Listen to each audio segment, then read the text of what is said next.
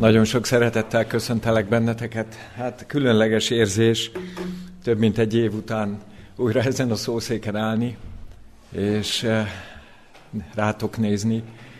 Nagyon különleges, ahogy fogadtatok, és nagyon szépen köszönöm. Nagyon bátorító eh, az a sok ölelés, amit kaptam. A, az elmúlt hetekben a legkisebb lányom föltette a feleségemnek a kérdést, hogy apának mi a szeretet nyelve. És fölhívott a feleségem, és megkérdezte, te, neked mi a szeretet nyelved? És ugye elkezdtem gondolkozni, mondom, én nem tudom. és úgy belém ült ez a dolog, hogy eh, néhány napon keresztül újra meg újra visszajött ez a gondolat bennem, és egyszer rájöttem. Hát a testi ölelés a testi kontakt. Hát ezt most megkaptam, bőven köszönöm, sok erőt ad. Ez az ige is, ez az ének is, amit énekeltetek, és ami annyira különleges és csodálatos. Ó, hála, glória, kiálts, hogy hallja minden nép. Milyen különleges dolog ez várni Isten eljövetelét. Ha belegondolunk abba, hogy egészen a bűneset óta az emberiség ezt várja, az Úr eljövetelét. És vajon látszik-e rajtunk? Vajon igazán vágyakozunk-e erre? Az életem az elmúlt időszakban egészen más irányt vett, mint amikor itt voltam köztetek. Felelőssé tesz Isten emberekért, és egyre inkább érzem azt, hogy milyen kicsi vagyok, milyen semmi vagyok, viszont egyre inkább érzem azt, hogy ott kell lennem, mert nem én vagyok a lényeg, hanem maga Isten. Ha Isten ott van, akkor csatorna lehetek emberek eléréséhez. És ezt szeretném igazából az ifjúsághoz próbáltam ezt a mostani igehirdetést szabni. És ez az igehirdetés nagyon egyszerű, mert én azt gondolom mindannyian ismerjük ezeket a, az igéket, és ez nem más, mint Márk evangélium a hatodik fejezet, és ott pedig az öt, ötezer megvendégelése. De azt gondolom, hogy ez a dolog, amit itt megérthetünk Isten igéjéből, nagyon sokszor megkísérthet bennünket is. Mert mi is tanítványok vagyunk, és mi is érezhetjük nagyon sokszor úgy magunkat, mint ott Jézus tanítványai, és nem csak a tizenkettő, hanem magának keresztelő Jánosnak a tanítványai is. Keressük meg az igét, és olvassuk el Márk evangélium a hatodik fejezetéből, a harmincadik verstől az igét. És az apostolok összegyülekeztek Jézushoz, és elbeszélték, elbeszéltek neki mindent, azt is, amit cselekedtek, és azt is, amiket tanítottak. Ő pedig mondta nekik, gyertek el csupán ti magatok valamely puszta helyre, és pihenjetek meg egy kevéssé. Mert sokan voltak a járókelők, és még evésre sem volt alkalmas idejük. És elmentek hajón egy puszta helyre csupán ő maguk. A sokaság pedig meglátta őket, amint mennek, és sokan megismerték őt, és minden városból egybefutottak oda gyalog, és megelőzték őket, és hozzágyülekeztek. És kimenvén Jézus nagy sokaságot látott, és megszánta őket, mert olyanok voltak, mint a pásztor nélkül való juhok, és kezdte őket sokra tanítani. Mikor pedig immár nagy idő volt, hozzámenvén az ő tanítványai mondták, puszta ez a hely, és immár nagy idő van. Bocsásd el őket, hogy elmenvén a körüllevő majorokba és falvakba vegyenek maguknak kenyeret, mert nincs mit enniük. Ő pedig felelt és mondta nekik, adjatok nekik ti enni. És mondták neki, elmenvén vegyünk-e kétszáz pénz áru kenyeret, hogy enni adjunk nekik? Ő pedig mondta nekik, hány kenyeretek van? Menjetek és nézzétek meg. És megtudván mondták, öt és két halunk. És parancsolta nekik, hogy ültessenek le mindenkit csoportonként a zöld pázsitra. Letelepettek azért szakaszonként százában és ötvenével. Ő pedig vette az öt kenyeret és két halat, és égre tekintvén hálákat adva, és megszegvén a kenyeret, és adta tanítványainak, hogy tegyék azok elé, és a két halat is elosztá mindannyiójuk között.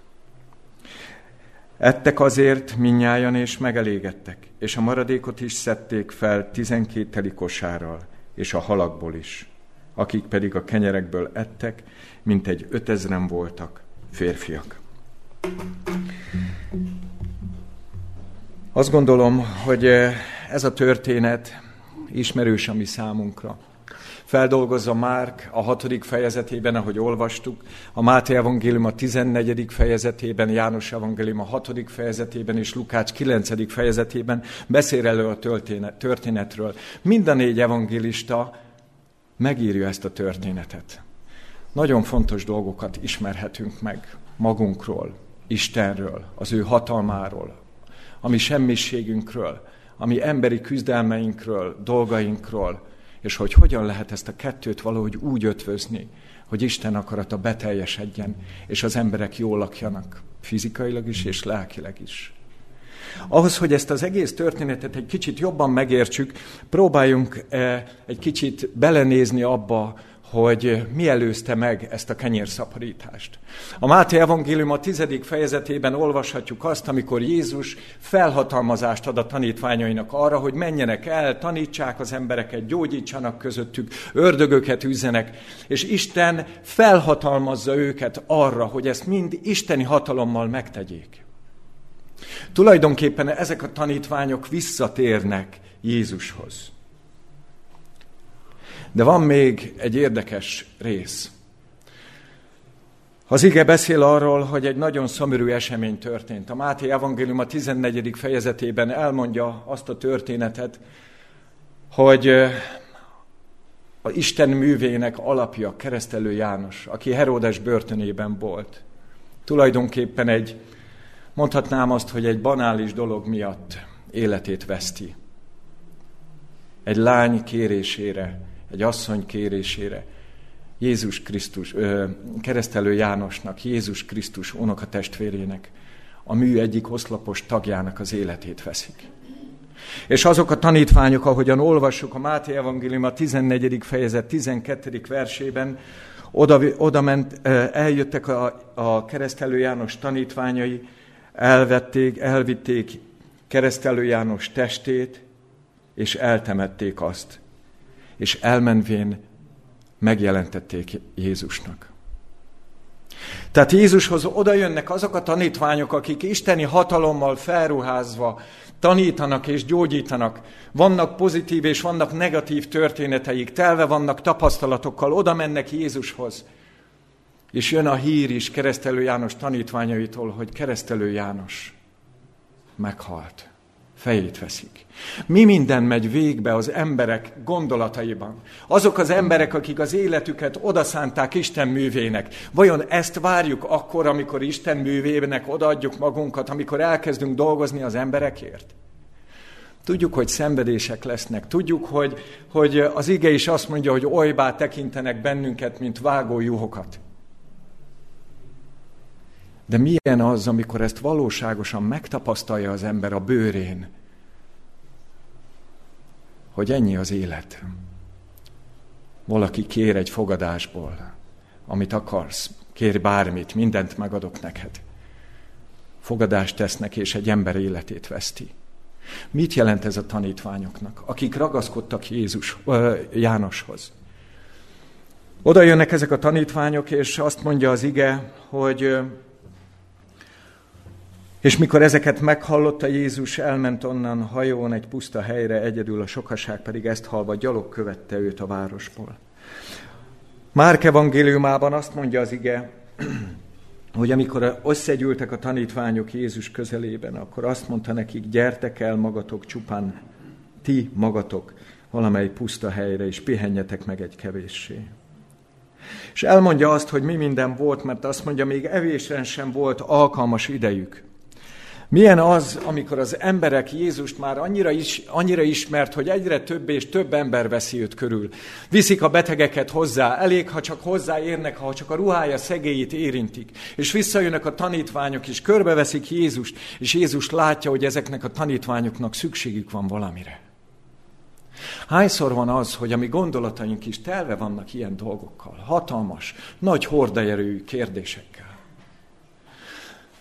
Az elmúlt napokban néztem egy, egy bizonyságtevést a televízió, a interneten, és ott egy ember beszélt arról, hogy tulajdonképpen az élete tulajdonképpen magas szinten folyt. Nagyon sok ember ismerte őt, jól ment a sora, gazdag volt, mindennél meg volt, amit megtehetett, de valahol űr volt. És akkor, amikor a barátnője azt mondta neki, hogy menj el, és tedd helyre az életét, mert nem érzem maga, tedd helyre az életedet, mert nem érzem magamat biztonságban melletted.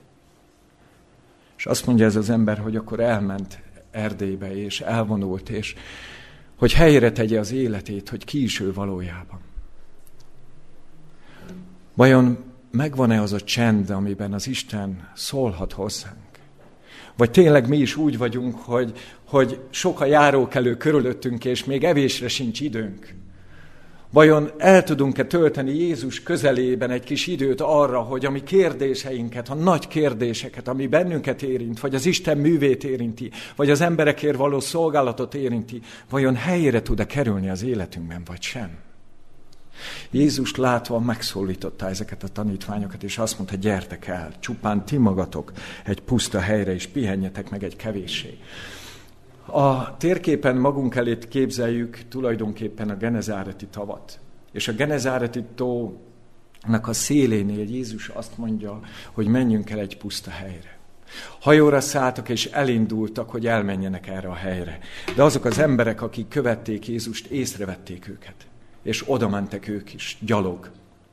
Annyi ideje maradhatott valószínűleg a Jézusnak, hogy a tanítványokkal közösségbe legyen, míg hajón elmentek erre a helyre. És mit olvastunk? Hogy és kimenvén Jézus nagy sokaságot látott, és megszánta őket, mert olyanok voltak, mint a pásztor nélkül való juhok, és kezdte őket sokra tanítani. Milyen érdekes, hogy a tanítványok is ilyenek, akik Jézus közelében vannak, az apostolok, keresztelő János tanítványai, a belső tanítványi közel, és azok az emberek is, akik tulajdonképpen gyalog mennek, hogy találkozzanak Jézussal. Mit tesz Jézus? Mindenki rá vár. Mindenki arra vár, hogy feltöltekezzen, hogy erőt kapjon. Jézus meglátja ezt a tömeget, és meglátja bennük azt, hogy olyanok, mint a pásztor nélkül való jogok. Azt mondja, az ige könyörületességre indult, másrésztről azt mondja, megszánta őket. Milyen lelki tapasztalat ez? Amikor az ember az életében találkozik emberekkel, mit vált ki az ő belőle? Néhány nappal ezelőtt Budapesten voltam a feleségemmel, egy különleges alkalom volt, ketten voltunk, és elmentünk egy, egy boltba, és ahogy jöttünk visszafele, láttam egy fiatal embert ülni az út mellett, egy ilyen kis párkányon. És ahogy elmentem mellette, odafele is éreztem valamit magamban, és visszafele is. De visszafele már hallottam valamit, mormogott az óra alatt, és akkor odaadtam Timinek a sluszkulcsot, és mondtam, hogy menj az autóba, majd megyek utánad. Egy 42 éves ö, srác volt, ö, jéghideg volt a keze, vacogott, és ö, elkezdtünk beszélgetni, hogy ki ő. Elmondta a betegségét, hasnyálmérigy gyulladás. Elmondta azt, hogy tulajdonképpen semmilyen nincs. Három napja neve vett. Nem tudom, mi igaz belőle, és nem is ez a lényeg, hanem az, amilyen közösségbe kerültünk ott. Ahogyan tudtunk imádkozni. És azt mondta, tudjátok, hogy nekem Isten a reménységem. Elővette a kis noteszét, hogy, hogy felírja a telefonszámomat. És ott volt a keresztény szöveg a kis jegyzetfüzetén. Tudjátok, vajon hány ember lehet így a közelünkben, akik mellett elmegyünk? Akiknek egy imádság azt jelenti, hogy, hogy ember vagyok, hogy embernek tekintenek, hogy észrevesznek, hogy vagyok, hogy létezek. Ahogy végezzük ezt a munkát, akár a mozgó misszióval, vagy a gyülekezetekkel. Nagyon sok olyan emberrel is találkozunk, akik gazdagok, akik nagyon sok mindent megtehetnek az életükben, akiknek nincsenek anyagi korlátaik. De lelkileg ők is szenvednek, és nekik is szükségeik vannak. Ők nekik is ugyanúgy szükségük van az élet kenyerére, mint azoknak, akiknek hideg a kezük, és három napja nem esznek. Az, amit itt az igen mond Jézusról, hogy megszánta őket, könyörületességre indult. Isten tud bennünk munkálkodni, ha mi akarjuk ezt, ha mi kérjük naponta, Uram, itt vagyok, használj, szolgálni akarok. De nagyon sokszor azt gondolom, hogy az van bennünk, amit itt olvasunk a tanítványokról. Mert azt, azt mondja az ige, hogy a 35. versben a Márk evangéliumban, mikor azért pedig már nagy idő volt, hozzámentek az ő tanítványai, és mondták, puszta ez a hely, és így már nagy idő van, bocsásd el őket, hogy elmenvén a körülfekvő majorokba és falvakba vegyenek maguknak kenyeret, mert nincs mit enniük. Úgy elgondolkoztam rajta, hogy, hogy nem hallottunk itt, nem szól az ige arról, hogy mit csináltak ezek a tanítványok akkor, amikor, amikor Jézus tanította ezt a nagy tömeget, és betöltötte a szükségleteiket. De azt viszont látjuk, hogy ahogy ment le a nap, mint a tanítványok türelmetlenek lennének. Oda mennek Jézushoz, és mutatják, idő van, idő van, Uram. Kellene valamit tenni ezekkel az emberekkel. Hogy menjenek el, hogy töltsék be a szükségleteiket. Mit kezdünk ezekkel az emberekkel? Hányszor van ez, amikor úgy, úgy térdelünk le imádkozni, hogy megmondjuk az Úrnak, hogy mit kell, hogy tegyen? Hogy mit kell, hogy, hogy cselekedjen azért, hogy jól érezzem magam? Hogy helyére kerüljenek a kérdéseimre a válaszok? Hogy megtaláljam azt az utat, amelyet keresek? Uram, ezt kéne, hogy tegyed azért, hogy békességem legyen, hogy megoldódjon ez a probléma. Itt a tanítványok ezt tették. Uram, idő van. Sok az idő. Hányszor van ez bennünk is? Uram, sok az idő. Nincs türelmem várni. Nincs idő várni. Most. Szükségem van valamire. És mit mondott Jézus? Nagyon érdekes volt. Azt mondja, ő pedig felelt, mondta nekik, adjatok nekik ti enni. És mondták neki, elmenvén vegyük ki 200 dénár áru kenyeret, hogy enni adjunk ezeknek. Nagyon érdekes, Jézus visszakérdez, adjatok nekik ti enni. Mit jelent ez? A kérdésben benne van a felhatalmazás. Azt mondja visszakérdezvén Jézus, adjatok neki ti enni. Mi lett volna, ha Jézus megteszi azt, amit kérnek, és elbocsátja a tömeget, és együtt lehetnek, és gondolom jót imádkoznak, beszélgetnek, megosztják a tapasztalataikat, nem, esetleg feltöltekeznek, mert erre van szükségük, mert még enni se volt elég idejük. Az emberek jöttek, mentek, és nem tudtak ráhangolódni Jézusra, nem tudták megosztani a dolgaikat. De azzal, hogy Jézus visszakérdez, mitek van, adjatok nekik ti enni. Tulajdonképpen a labda visszakerült a tanítványokhoz. Mi? Filip azt mondja, 200 dénár áru kenyér nem lenne elegendő ezeknek. Ezt úgy kiszámoltam a mai, ugye e, egy dénár, egy pénz tulajdonképpen egy munkás napi bérének felelt meg. 200 munkás napi bére, vagy egy ember 200 napi bevétele a mai értéken 4 millió forint. Ezért tudnánk venni 6, 7 vagy esetleg 8 ezer kenyeret. Nem kevés, ugye? Filip egyből átlátta a helyzetünket, hogy nem tudunk mit tenni. Nekünk mink van, nekünk nincs semmink. Azt mondja Jézus, menjetek, nézzetek szét, keresetek valamit, és azt mondja, hát találtunk öt kenyeret, meg két halat, de mi ez ennyinek? Fülep is azt mondja, ha vennénk ezért a 4 millió forintért kenyeret, akkor se lenne elég, né, tudnának enni valamennyit ezek az emberek. Miért tette föl Jézus ezt a kérdést?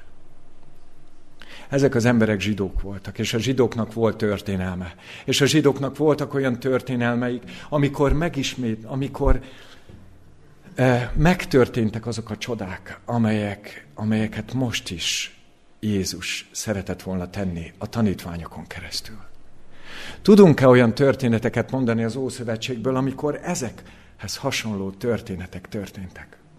Tudunk-e valamit, amikor Isten valami csodát tett az emberekért? Amikor csodát tett Isten népért? Vagy csodát tett egyes emberekért? És most fölteszem a kérdést nektek, és várom a választ. Van-e gondolatotok, amikor Isten hatalmas csodát tett az ő népéért, vagy egyes emberekért? Nem hiszedtek be valami? Hanna bólogat. Például a manna. Milyen különleges, hogy Isten a pusztában, Jézus Krisztus a pusztában 40 éven keresztül mennyei kenyérrel etette az ő népét. Azt mondja, este hús jön be, jönnek a fűrjek, reggel pedig kenyeret esztek. És nem 15 ezer embert. Közel másfél milliós nép volt. 40 éven keresztül a pusztában. Mit mondott volna akkor Filip, ha ott van, és Jézus felteszi neki ezt a kérdést? Ki fog ezeknek enni adni? Istennek lehetséges, hogy tök mindegy, hogy kicsiny vagy sok által szerezzen szabadulást? Hogy másfél millió is népet tápláljon, vagy ötezer férfit, vagy tizenöt ezer embert? Nem ez a lényeg. Na van-e még gondolatotok? Van-e még olyan történet, amikor csoda történt? Amikor olyan csoda történt, hogy valami, az a kevés, az a nincs, amit az ember úgy gondolja, hogy semmi, egyszer csak, igen, így van, az olaj. Ugye? Elizeus, Isten embere. És eljön hozzá egy asszony, és elmondja, hogy az én férjem a profétai fiak közül való volt de meghalt. És eljöttek a hitelező, és azt mondta, hogy elviszem a két gyerekedet, mert nem tudsz fizetni. És ez az asszony oda ment Elizeushoz, Isten emberéhez, és azt mondta neki, hogy, hogy ez a helyzet. És föltette a kérdést Elizeus, mit tegyek veled? Mit van? És azt mondja, nincs semmim. Egy korsó olajam van. A probléma ekkora. Elveszítem a gyerekeimet, elveszítem a megélhetésemet. Abban az időben elve, valaki egyedül, egy öz vagy asszony egyedül marad, egyelő halál. Nincs nyugdíj, nincs szociális háló. Tulajdonképpen azt mondta, hogy ehhez a problémához képest az, amin van, az nulla, az semmi. Azt mondta neki Elizeus, akkor menj el, és kérj a te asszonytársaitól edényeket, de ne keveset. És menj el, és zárkozz be a te fiaiddal, és kezdj el tölteni ebből az olajból. És aztán menj el, és add el azt, és a maradékból éljetek. És megteszi az asszony, és hazamegy, és kér edényeket, nem keveset az ő asszonytársaitól, és bezárkózik az ő fiaival a szobába, és elkezdi tölteni az olajat. És az olaj nem fogy ki. Láthatatlanul, folyamatosan jön az olaj.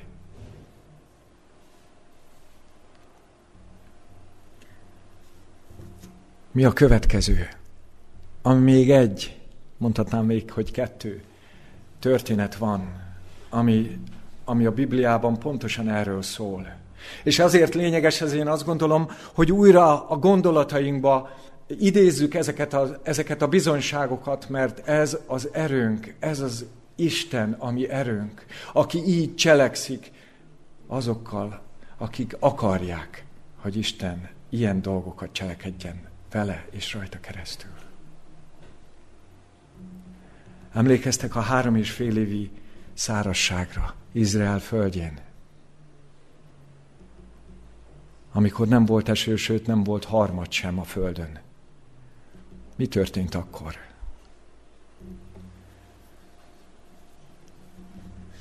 Illés Isten útmutatására a Kérit patakjánál van. A hollók táplálják, hozzák neki a húst és a kenyeret. És amikor a kérit patakja kiszárad, akkor azt mondja, hogy elküldelek téged sareptába az özvegyasszonyhoz. És amikor elmegy Illés a kapuban, a, a város kapujában látja az, özve, a, az asszonyt, aki rőzsét gyűjt, és azt mondta neki, asszony, hoz nekem vizet valami edénybe. És amikor elindul ez az asszony, akkor utána szól, és valami ennivalót is. És akkor visszafordul az asszony, és benne van az egész életének a fájdalma. Azt mondja, azért gyűjtöm a rőzsét, hogy hazamenjek, és azt a maroknyi kis lisztet, és azt a kevés olajat összegyúrjam, süssek egy pogácsát, megegyem a gyermekemmel, és aztán meghalunk, mert nincs tovább. És azt mondta neki Illés, jól van, cselekedjél úgy, ahogy mondtad, menj haza, de először nekem süss. Mert az Úr azt mondja, nem fogy el a vékabeli liszt és a korsóbeli olaj az Úr szava szerint. És ahogy jön az asszony, az ígérete szerint, úgy történt minden, ahogy Illés elmondta az Úr kegyelméből. Na nézzük, mi történik itt. Van még egy eset, ami, ami tulajdonképpen ugyanúgy Elizeus idejében történik, amikor egy ember hoz uh, húsz árpa kenyeret áldozatként a proféta ifjaknak. És amikor átveszik, azt mondja Illés, hogy akkor vidd oda az embereknek, és megállnak. Száznak, húsz kenyér.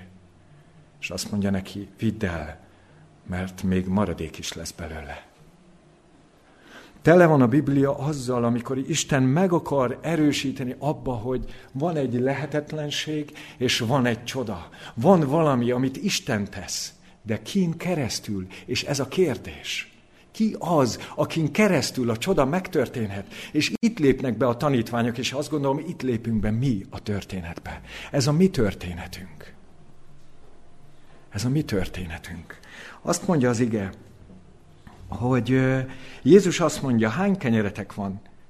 És azt mondja, menjetek és nézzétek meg. Adott nekik feladatot.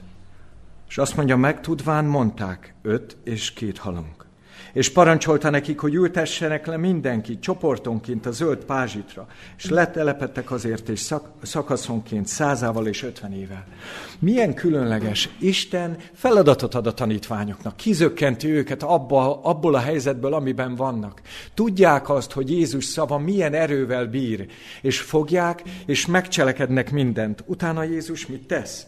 Azt mondja, ő pedig vette az öt kenyeret és a két halat, és az égre tekintén hálákat adott, és megszegte a kenyeret, és adta a tanítványoknak, hogy tegyék azok elé, és a két halat, és elosztál mindannyi, mind, mindannyiójuk között. Mit látunk itt?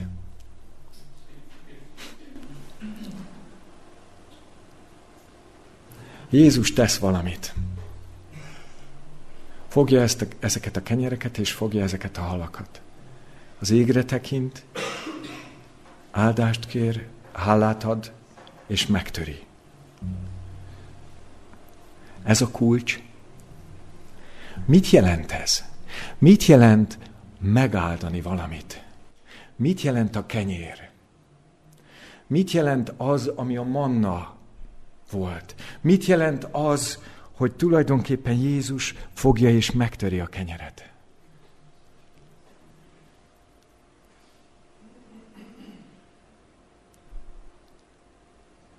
Jézus azt mondja, én vagyok az élő kenyér.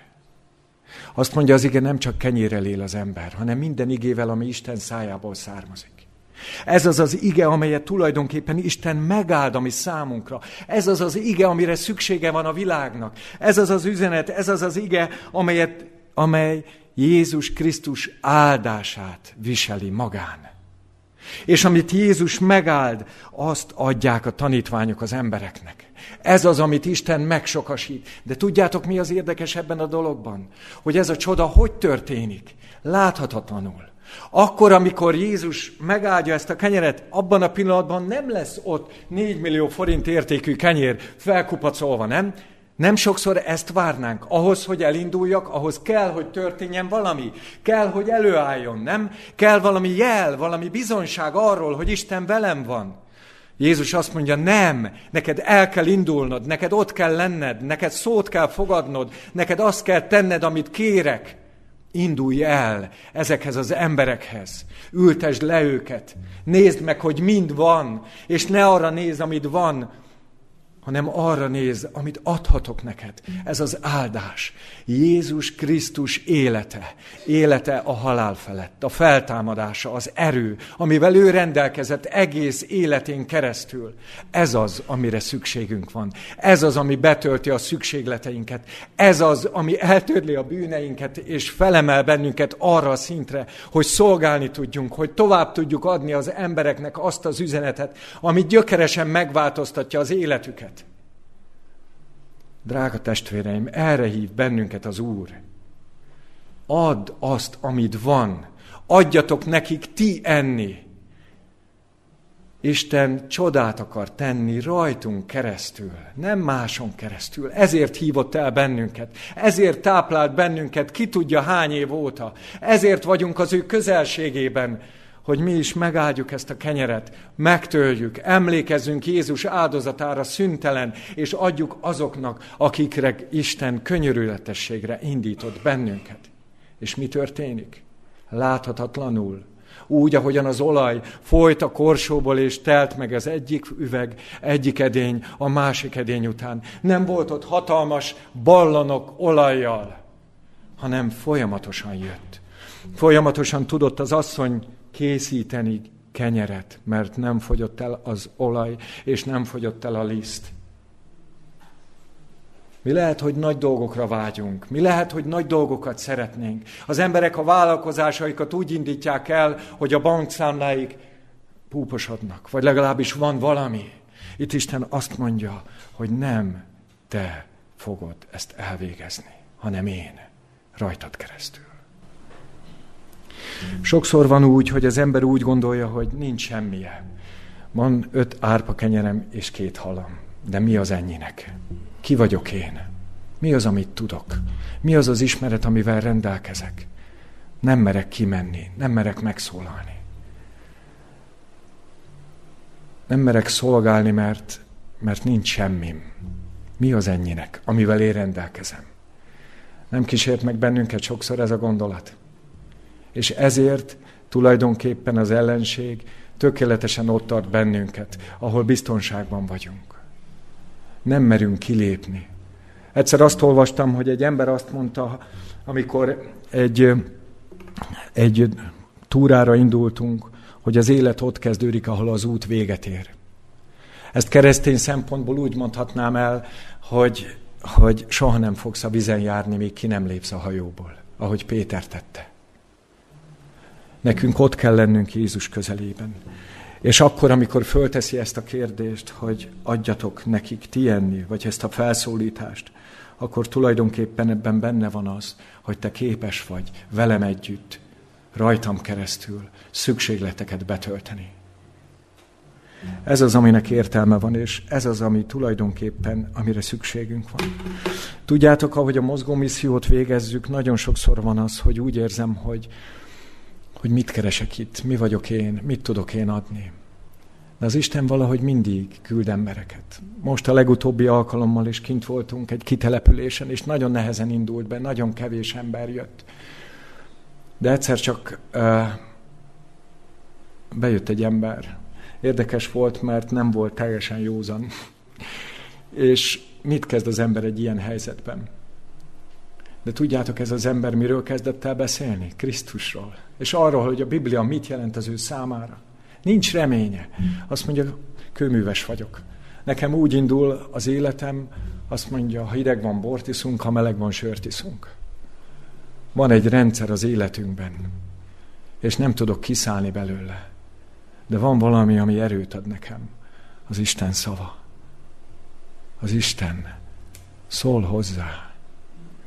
És tudjátok, olyan különleges volt ezzel az emberrel beszélgetni, olyan különleges volt imádkozni vele ott a buszba. Olyan jó volt közösségbe kerülni vele, mert ő is Isten gyermeke. És Isten megadja azt, amire szüksége van. Adjatok neki ti enni. Szeretnék egy bizonságtételt felolvasni a végén. Ébredjetek fel a halálból, és Krisztus életet ad nektek. Emberek vesznek el a Jézusban való igazság világossága nélkül. Az örökkévaló világ küszöbén állunk. Ehhez a munkához nem keresnek érdek, érdekkeresztényeket. Olyan emberekre van szükség, akiket nem csupán névleges érdeklődés vezet, hanem Krisztusi önzetlen érdeklődés. Mély lelkesedés, amely nem lanyhul meg a nehézségek idején, és nem hűl ki a bűn megsokasodása miatt. Intenzitást kell belevinnünk a hitünkbe és az igazság hirdetésébe. Én mondom nektek, hogy a sátáni eszközök új élettel megtelve számukra eddig ismeretlen erővel kezdenek dolgozni.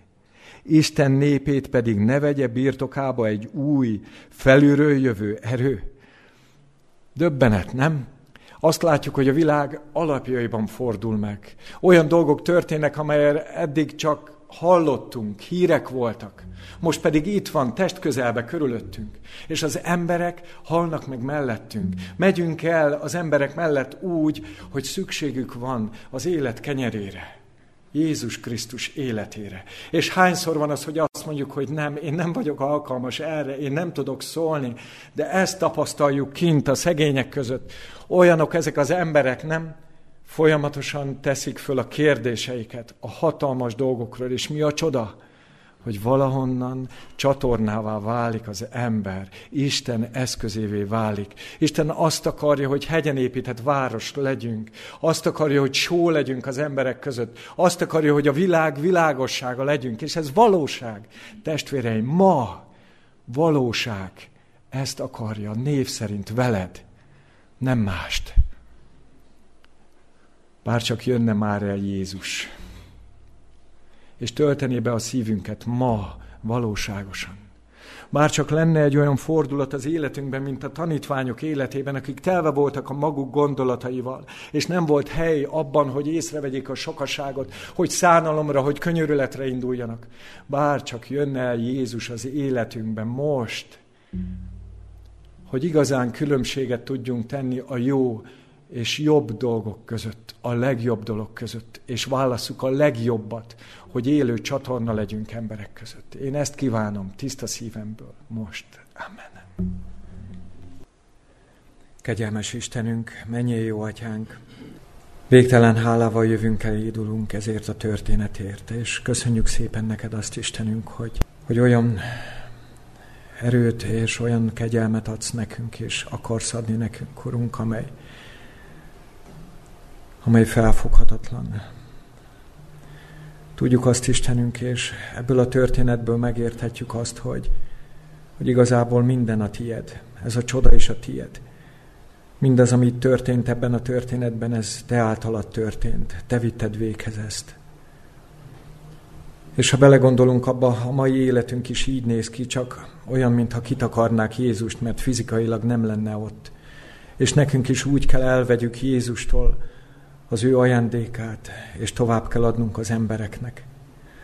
Add Istenünk, hogy ez valóság legyen, hogy mi naponként elvegyük tőled ezt az élet kenyerét, hogy könyörület indulhasson bennünk a körülöttünk élők felé, és könyörülj rajtunk Istenünk, hogy tudjuk mindenkor azt, hogy ez az az áldás, ez tőled van, ez te vagy, a világ világossága, te vagy az élet kenyere. Hálásan köszönjük, hogy befogadtál bennünket a te szolgálatodba. Köszönjük szépen, hogy eszközök lehetünk.